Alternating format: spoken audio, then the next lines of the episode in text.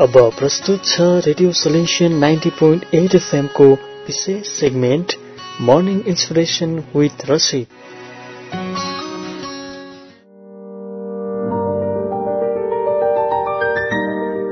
good morning अनि नमस्कार।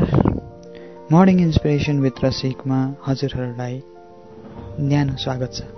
अनि आजको इन्सपिरेसनमा हामी बात गर्नेछौँ निर्णयको बारेमा डिसिजन्स हामीले जहिले पनि कुनै पनि कुरालाई पुरा गर्न छ भने सबभन्दा पहिले हामीले निर्णय लिन पर्ने हुन्छ डिसिजन्स अनि the day you make a decision the moment you make a decision जुन समयमा तपाईँले निर्णय लिनुहुन्छ त्यही समयदेखि नै तपाईँको जीवनमा बदलाव आउन थाल्छ।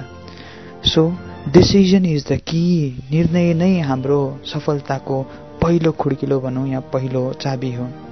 जब हामीले कुनै पनि कुरालाई कुनै पनि कुरा चाहे तपाईँको मर्निङ एक्सर्साइज होस् चाहे तपाईँले कुनै एउटा नयाँ काम सुरु गर्नुपर्ने होस् चाहे तपाईँले आजदेखिको म पढ्न बस्छु भनेर सोच्नुहोस् या कुनै एउटा नयाँ कोर्स या तपाईँले जेसुकै गर्छु भनेर सोच्नु भएको छ भने सबभन्दा फर्स्ट मोस्ट इम्पोर्टेन्ट कुरा डिसिजन हाम्रो कतिजना साथीहरूलाई हामी देख्छौँ कि सधैँ सोच्दैछु हेर्दैछु भन्ने हुन्छ अनि हामीले हेर्दै बसिरह्यौँ भने हेरेको हेरेकै हुन्छौँ। र सबभन्दा बेस्ट कुरा the moment you take a decision जहिले हामी डिसिजन लिन्छौँ त्यही डिसिजनले हाम्रो लाइफलाई धेरै धेरै हदसम्म चेन्ज गरिन्छ। सो त्यसले गर्दाखेरि कुनै कुरालाई पनि जति सक्दो पेन्डिङ नराख्नुहोस्। डिसिजन लिनुहोस्।